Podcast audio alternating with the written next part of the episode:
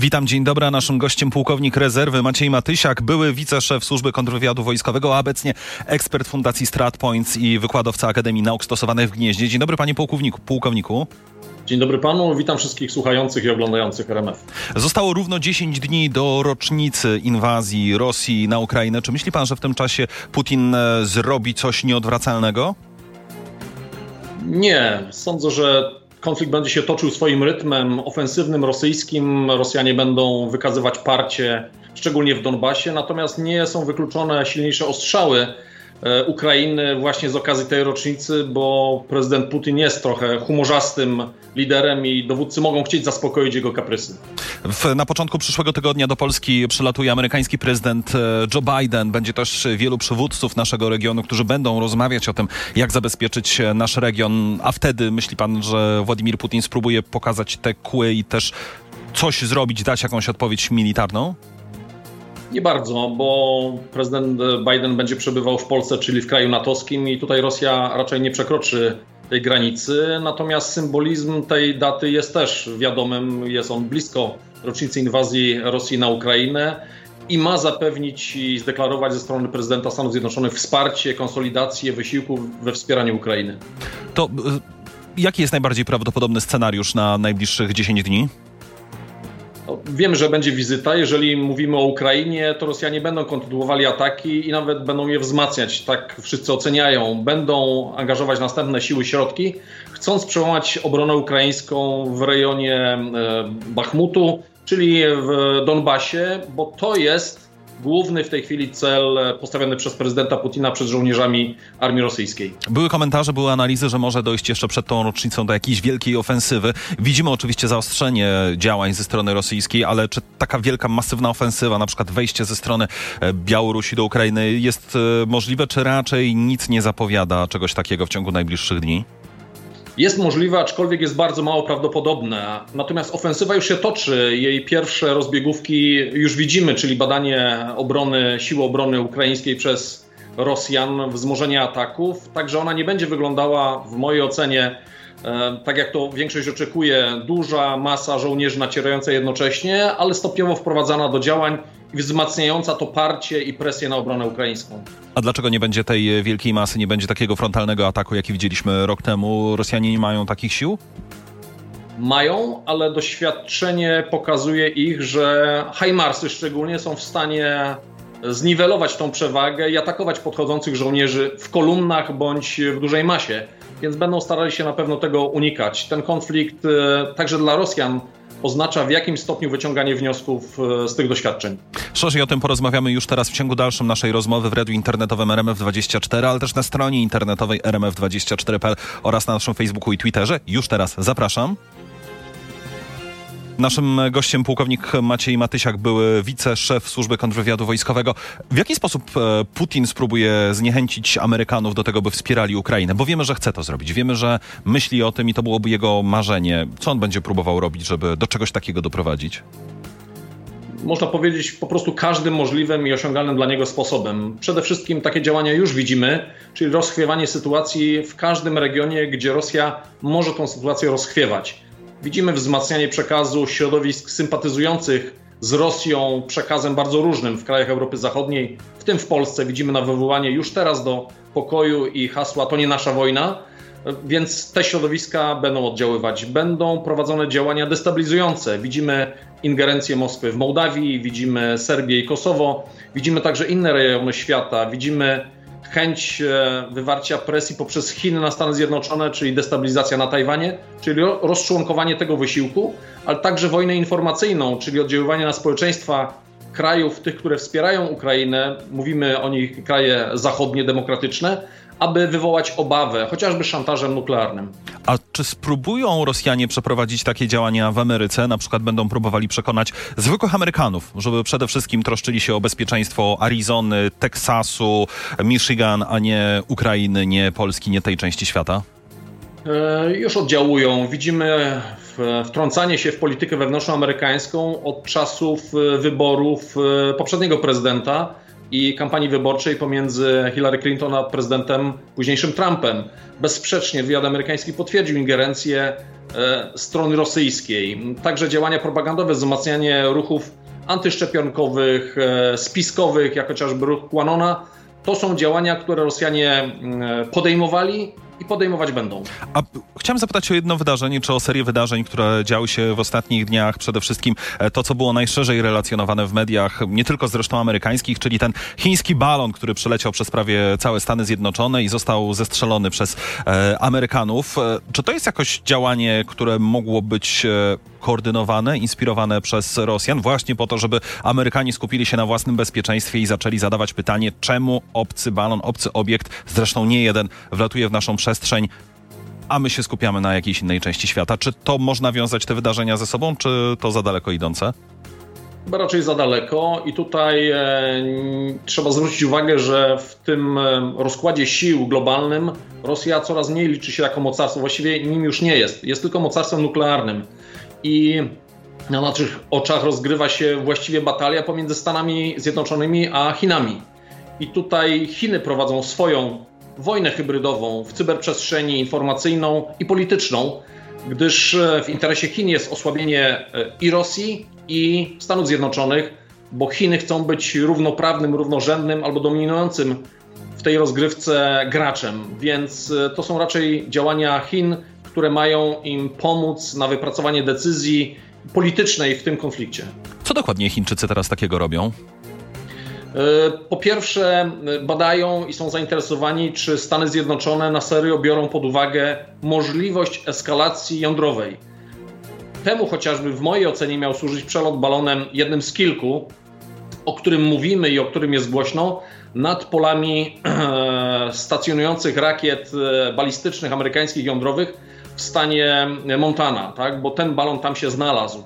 E, ktoś może powiedzieć, OK, Chiny posiadają satelity, bardzo dobre rozpoznanie, natomiast jeśli mam możliwość pozyskania bardziej szczegółowych danych, a dla Chin bardzo istotne i ważne jest, czy Amerykanie serio uważają, że Rosja użyje broni jądrowej, a przygotowania czy zmiany e, w tym zakresie e, rozpoznane przez Chiny mogłyby Chinom pomóc w podejmowaniu decyzji. Na przykład wpłynąć na Rosję, że odpowiedź Stanów Zjednoczonych może mieć miejsce, więc mogą chcieć powstrzymać Rosję. Jeżeli nie, to mogą dostarczyć takie informacje Rosji, która może swobodnie i bardzo daleko przekraczać tą, tą czerwoną linię. Ja tutaj wtrącę taką jedną rzecz, bo przyznam, e, wypuszczanie balonu to kojarzy mi się trochę raczej z taką taktyką z lat 60., prawda, albo 70., z filmów, z historii. Czemu właśnie balon, a czemu nie satelity? Przecież ten cudowny, nowoczesny sprzęt, który może odczytywać czasem nawet tablice rejestracyjne samochodów. Rzeczywiście jest taka jakość w obrazie? To jest kwestia kosztów? Czemu tak? Czemu jak z powieści sensacyjnych? Dlatego, że jeżeli mam jakikolwiek środek, który może mi przynieść lepszy efekt, to go zastosuję. Nieważne, jak on jest zaawansowany albo niezaawansowany. Balon jest lepszy od satelity? Może być lepszy, bo działa z niższego pułapu i wszystkie sensory mają lepsze pole do działania. Poza tym jest trudniej wykrywalny. Amerykanie też nie wykryli w całym zakresie wszystkich przelatujących balonów, albo nie reagowali w takim zakresie, jak to widzimy ostatnio, na wszystkie. Gdyż tych balonów, nie tylko chińskich, ale we wszystkich krajach, przemieszcza się sporo balonów meteorologicznych. W związku z powyższym ten balon zwrócił uwagę między innymi dlatego, że manewrował, dlatego, że znalazł się w tym miejscu, gdzie się znalazł, tej sytuacji, w jakiej jesteśmy. Dlatego ta reakcja pokazuje też, że mogą być luki czy niedogodności w systemie ochrony obrony powietrznej, na przykład Ameryki Północnej, co też może mieć znaczenie y, y, polityczne, czyli takie, mówiąc kolokwialnie, dźgnięcie patykiem przeciwnika i wykazanie mu, że nie jesteś wszechmocny. Także tutaj mówimy też o elementach politycznych. A myśli pan, że Rosjanie też wypuszczają takie balony do Ameryki? W końcu z Rosji bliżej do Ameryki niż z Chin, jak popatrzymy na mapę.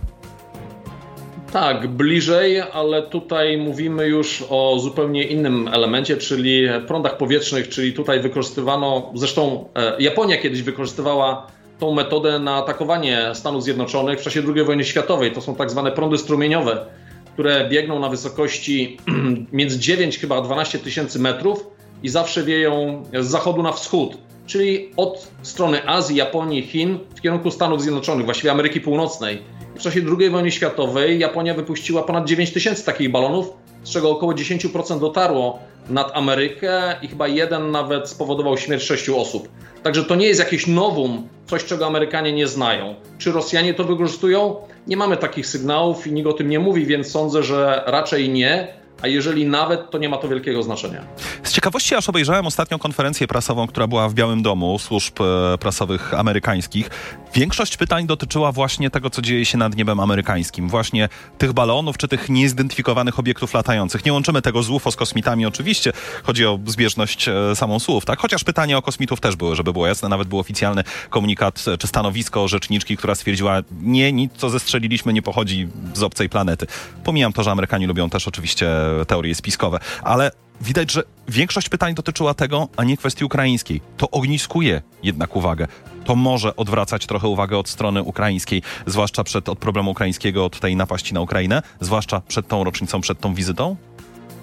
Może, bo zawsze koszula bliższa ciału. My też, nasza perspektywa e, wojny na Ukrainie jest inna niż perspektywa obywatela Niemiec, Francji czy Hiszpanii ja przytaczam taki przykład, y, ile my jako Polacy wiemy, jak bardzo nas wpływa konflikt w Syrii, gdzie giną dziesiątki, setki tysięcy ludzi od kilku lat.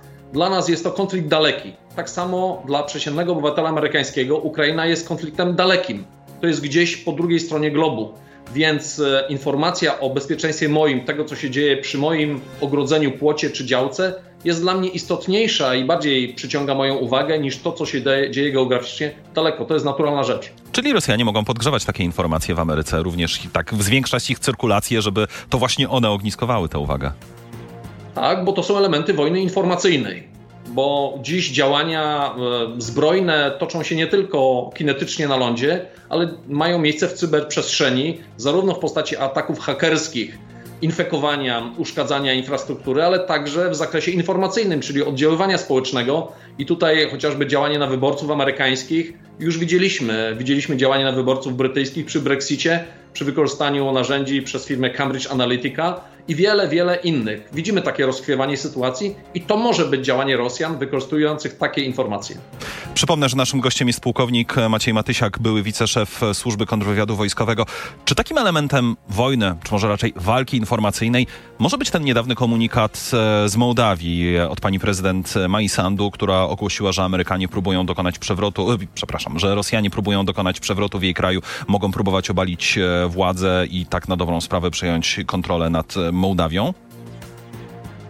Tak, choć nie tylko informacyjne, ale realnych działań, bo Rosja e, e, rozchwiewa tą sytuację, próbuje zaangażować uwagę krajów wspierających Ukrainę na wielu polach, e, bądź wykorzystywać to jako podniesienie poziomu świadomości zagrożenia, zarządzanie strachem, ale także angażowanie siły środków na innych kierunkach czyli na przykład wysłanie pomocy czy jakiegokolwiek kontyngentu wsparcia do Mołdawii, bądź wywołanie konfliktu. Widzimy to, jak wspomniałem, nie tylko w Mołdawii, widzimy to w Kosowie i Serbii, tak, gdzie to napięcie wzrasta. Widzimy wzrost napięcia e, wokół Tajwanu, gdzie Amerykanie wysyłają swoją flotę i Chiny. Widzimy budowanie przez Rosję e, swojej koalicji w postaci e, Chin, Chin w postaci krajów BRICS-u, a Stany Zjednoczone w postaci NATO, ale także krajów azjatyckich, czyli chociażby Japonii, Korei Południowej i Australii oraz Nowej Zelandii. Także konflikt w Ukrainie powoduje także nowy podział e, i struktury bezpieczeństwa na całym globie. To trochę tak, jakby Rosjanie starali się przekonać cały świat zachodni, że słuchajcie, jak będziecie dalej wysyłać sprzęt na Ukrainę, to wybuchnie wojna światowa, bo widzicie, w ilu miejscach zaczyna się żarzyć. Tak, bo to jest oddziaływanie hybrydowe, czyli działamy nie tylko kinetycznie tam, gdzie działamy, ale także oddziałujemy na wszystkie inne elementy. Budowanie Natomiast, strachu. E, tak, to jest zarządzanie strachem, to jest terror, to jest podstawowe działanie terrorystyczne, bo terror to jest zarządzanie strachem, czyli właściwie możemy tyle, ile wy sobie wyobrażacie, że możemy. Jeżeli wyobrażacie sobie bardzo dużo, to wasz strach jest większy. Dlatego administracja amerykańska i prezydent Biden tak oddziałuje dezinformacyjnie i e, próbuje skompresować i oddziaływać na tą propagandę, podając fakty, które kłócą się z oficjalną narracją propagandową rosyjską. Czyli chce pan powiedzieć, że takim moim na przykład, czy moją indywidualną bronią, moją indywidualną obroną przed tym, co robi Rosja, jest po prostu spokój i brak strachu? E, nie brak strachu, tylko racjonalne podejście do zagadnienia. Przykładem jest chociażby informacja z dzisiaj bądź wczoraj o możliwym naruszeniu przestrzeni powietrznej przez samoloty rosyjskie. Tak? E, jest to działanie standardowe. Jedna i druga strona wysyła swoje samoloty rozpoznawcze. Było to typowe działanie samolotu rozpoznawczego rosyjskiego w eskorcie dwóch samolotów myśliwskich, na spotkanie których profilaktycznie wysłano samoloty natowskie, czyli holenderskie. Takie działania były podejmowane i są podejmowane przez Amerykanów w Polsce, przez Brytyjczyków na Morzu Czarnym. Słyszeliśmy o nawet wystrzeleniu rakiety przez samoloty rosyjskie, jakoby w kierunku brytyjskich samolotów rozpoznawczych.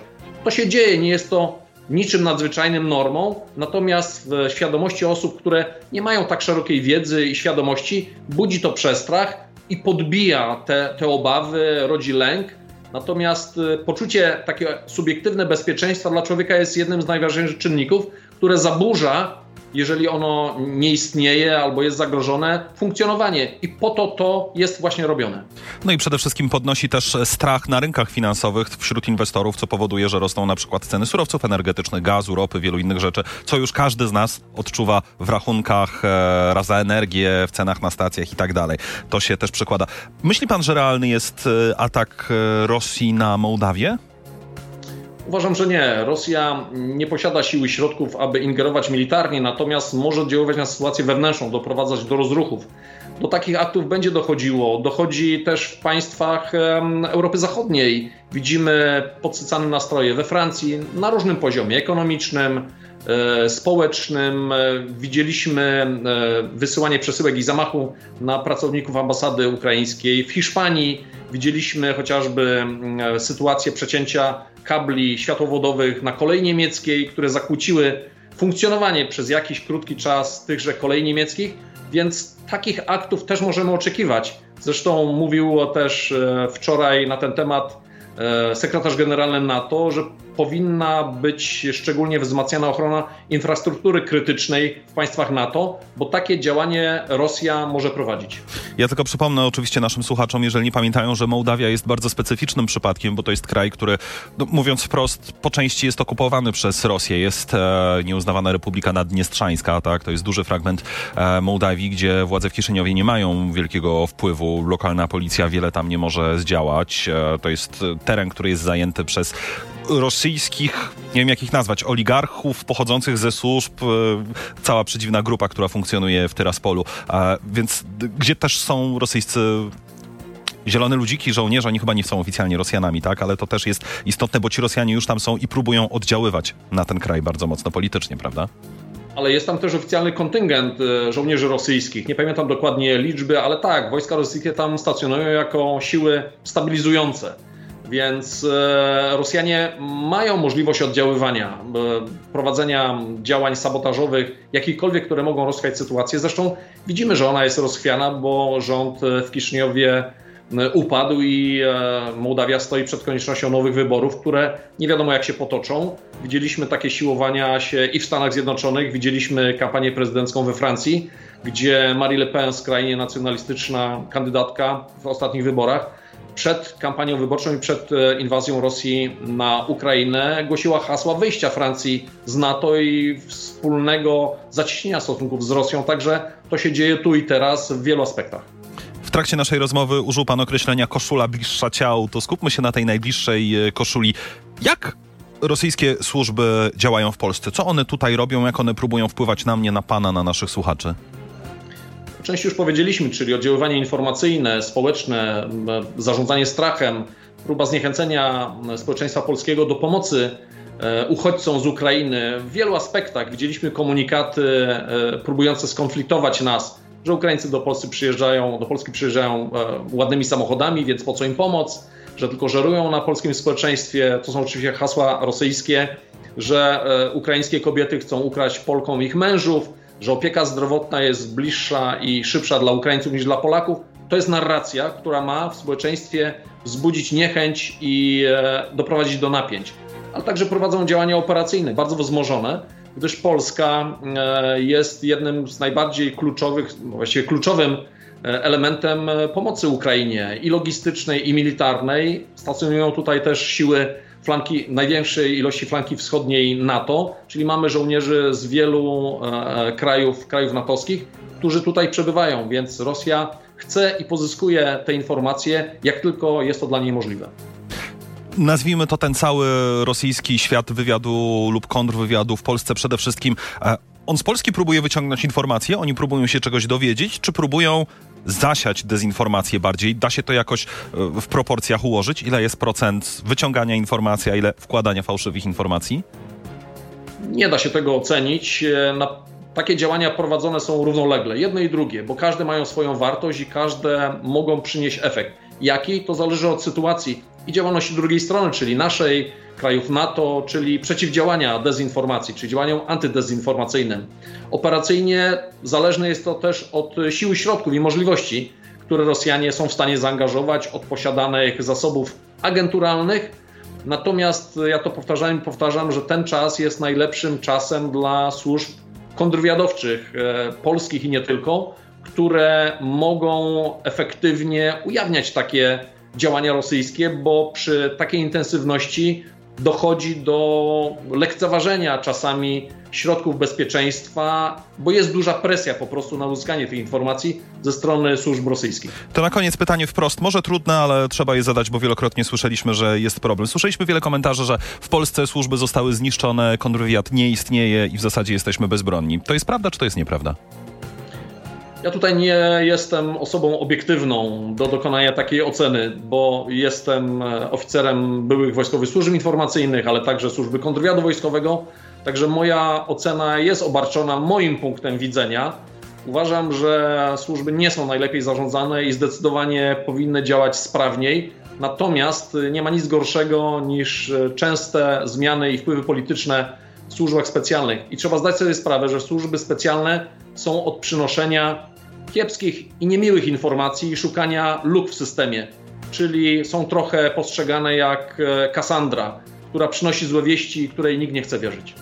A tego też często nie lubimy. To wszystko mówił pułkownik rezerwy Maciej Matysiak, były wiceszef służby kontrwywiadu wojskowego, a obecnie ekspert Fundacji StratPoints i wykładowca Akademii Nauk Stosowanych w Gnieźnie. Dziękuję bardzo serdecznie za Pana czas, a Państwu dziękuję za uwagę. Dziękuję pozdrawiam.